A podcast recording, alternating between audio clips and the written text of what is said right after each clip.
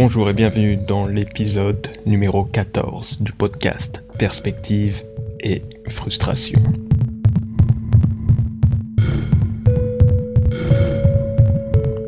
Dans le cas du numéro 12, on parlait de la création musicale. Et dans ce numéro, numéro 14, moi je vous propose de repartir dans le monde de la création. Mais cette fois dans les interventions, dans les performances, dans les installations artistiques. Et comme point de départ, je vous propose de faire une promenade dans le Muséum euh, des Arts euh, Modernes de Varsovie. imaginez, hop, vous montez un escalier et là, vous arrivez sur euh, un empilement de vieilles poussettes toutes pourries, toutes dégueu, toutes déglinguées. Et à côté de ces poussettes, le long d'un mur, des photos de, de Clodo. Alors peut-être qu'il faut savoir, là je, vais recontextualiser, c'est qu'en fait en Pologne il y a énormément de, de, SDF qui tirent en fait, qui poussent des, poussettes et qui s'en servent comme des petits chariots pour euh, pour transporter les canettes, et essentiellement des canettes ou des bouts de fer, pour après les revendre à, la déchetterie, comme, source de financement. Euh, bon, alors quand on voit ça, en fait, on comprend pas trop, quoi. Rien, quelque part, rien d'exceptionnel. Mais en fait, l'histoire, et c'est là où ça, prend vraiment plutôt son sens, c'est que le mec, donc l'artiste qui est euh, Łukasz Sorowiec. En fait, dans une, c'était une petite ville, une ville moyenne.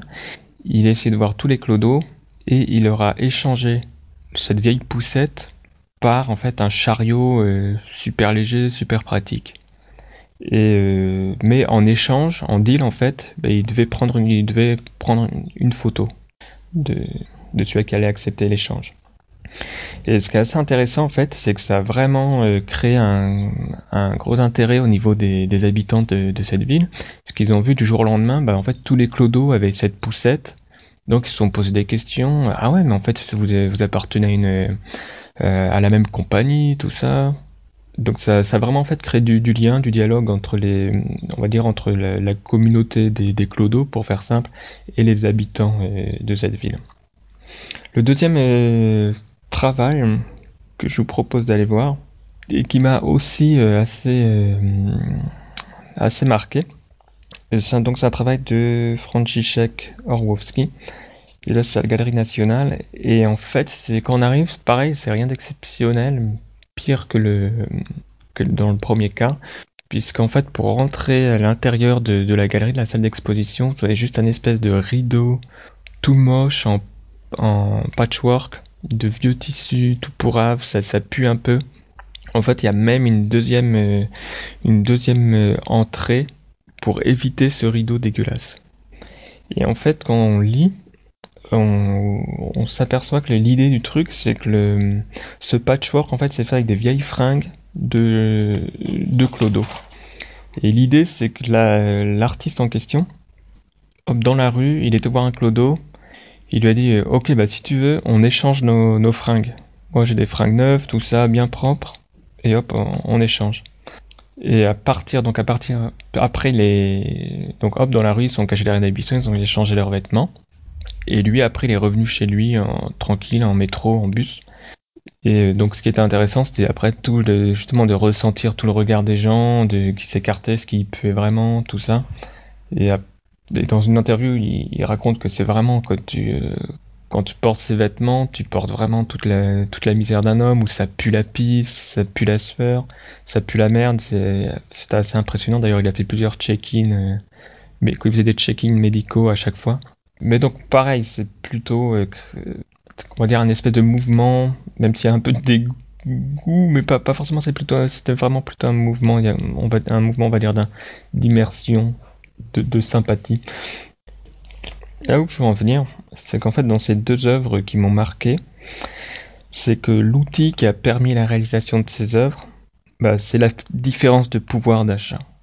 Même si c'était pas forcément dans, l'optique de, l'artiste, c'est c'est vraiment l'outil qui a permis de réaliser cette, œuvre. Donc qui a permis de réaliser la transaction. Ah ok, euh, euh, moi j'ai d'autres j'ai des vêtements mieux, plus chers, sous-entendu.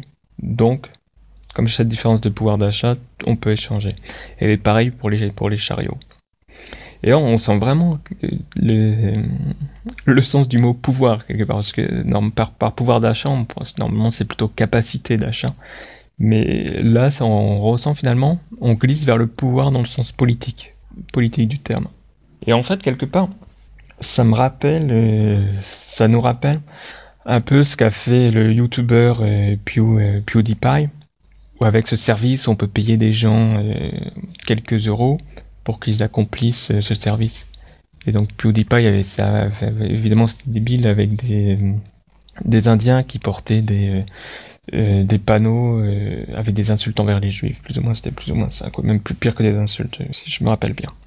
Mais donc là, c'était pareil, c'était l'utilisation du pouvoir, de son pouvoir d'achat pour générer une attitude, bon, une attitude qui était euh, absurde, on va dire.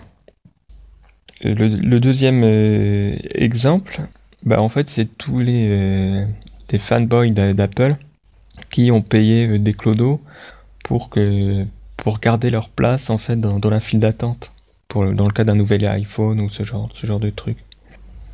Donc c'est une tendance qu'on trouve dans, dans l'art, mais qui est aussi complètement présente en fait dans la vie euh, dans la vie quotidienne. Donc par les deux exemples que, que j'ai donnés. Et ça c'est vraiment je pense un truc qui va s'élargir, qui va prendre énormément de place.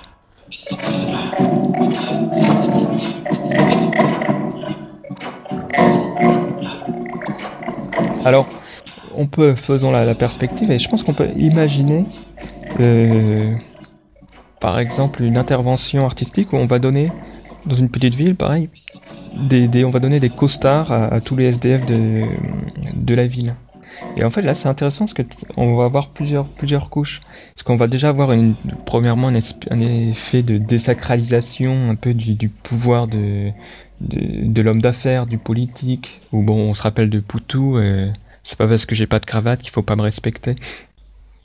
Le deuxième plan, qui, est, qui sera plus, plus visuel, c'est un peu triste, ce sera aussi la déchéance, un peu, on va dire, du, du monde financier, la déchéance du, des politiques, la déchéance du, des hommes d'affaires, puisqu'en fait, on va avoir des, des hommes en costard euh, complètement affalés dans la rue, euh, avec leurs bouteilles de vin.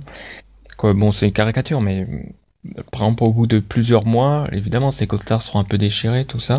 Et visuellement, ce sera un impact très fort et avec un message très fort de, ouais, voilà, de déchéance, euh, on va dire, du, du monde financier.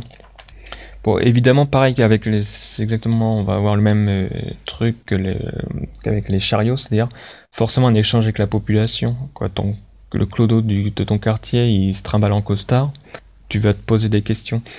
Mais aussi, évidemment, je pense qu'il y aura une couche qui, bah, est peut-être la plus bienveillante, c'est euh, la réinsertion finalement. Parce qu'une fois que tu portes un beau costard, bah, tu peux... Euh, donc tu as ce pouvoir donc tu peux te réinsérer quelque part plus facilement, c'est ton souhait évidemment, te réinsérer plus facilement.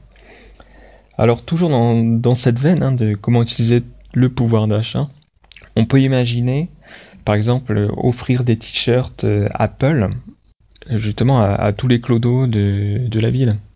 Donc vraiment quelque part, là c'est vraiment gratuit, euh, c'est même assez faible artistiquement, mais juste pour se venger des fanboys Apple qui payaient des clodos. Euh, ou aussi une autre, euh, une autre idée, c'est imaginez, vous êtes en 2018, la France gagne la, Coupe du Monde, et le lendemain, bah, tous les clodos, ils ont un t-shirt, euh, ils ont le, pas le t-shirt, mais ils ont le maillot du capitaine de, l'équipe de France.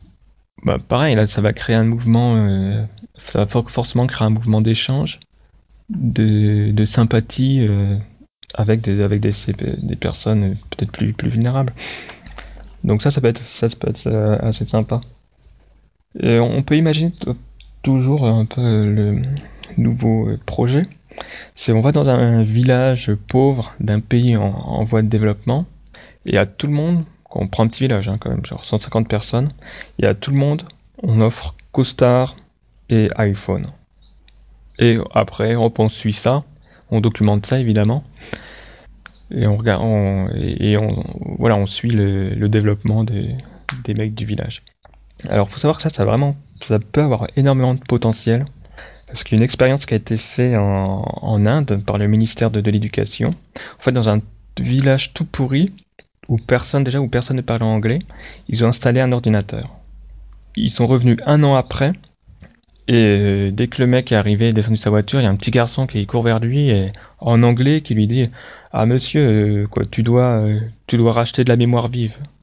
Donc en fait, les gamins ont tout appris avec le, ont tout appris, on a appris tout, leur anglais grâce, juste grâce à un, ordinateur. Et en plus, ce qui était intéressant, c'est que on aurait pu penser qu'il y avait un accaparement de l'ordinateur par les plus vieux, par les plus forts, et non, pas du tout, parce que finalement, les plus jeunes, donc quelque part les moins modelés, euh, avaient été, euh, par leur instinct, trouvaient quelque part mieux les, réponses aux problèmes, aux recherches qu'ils faisaient.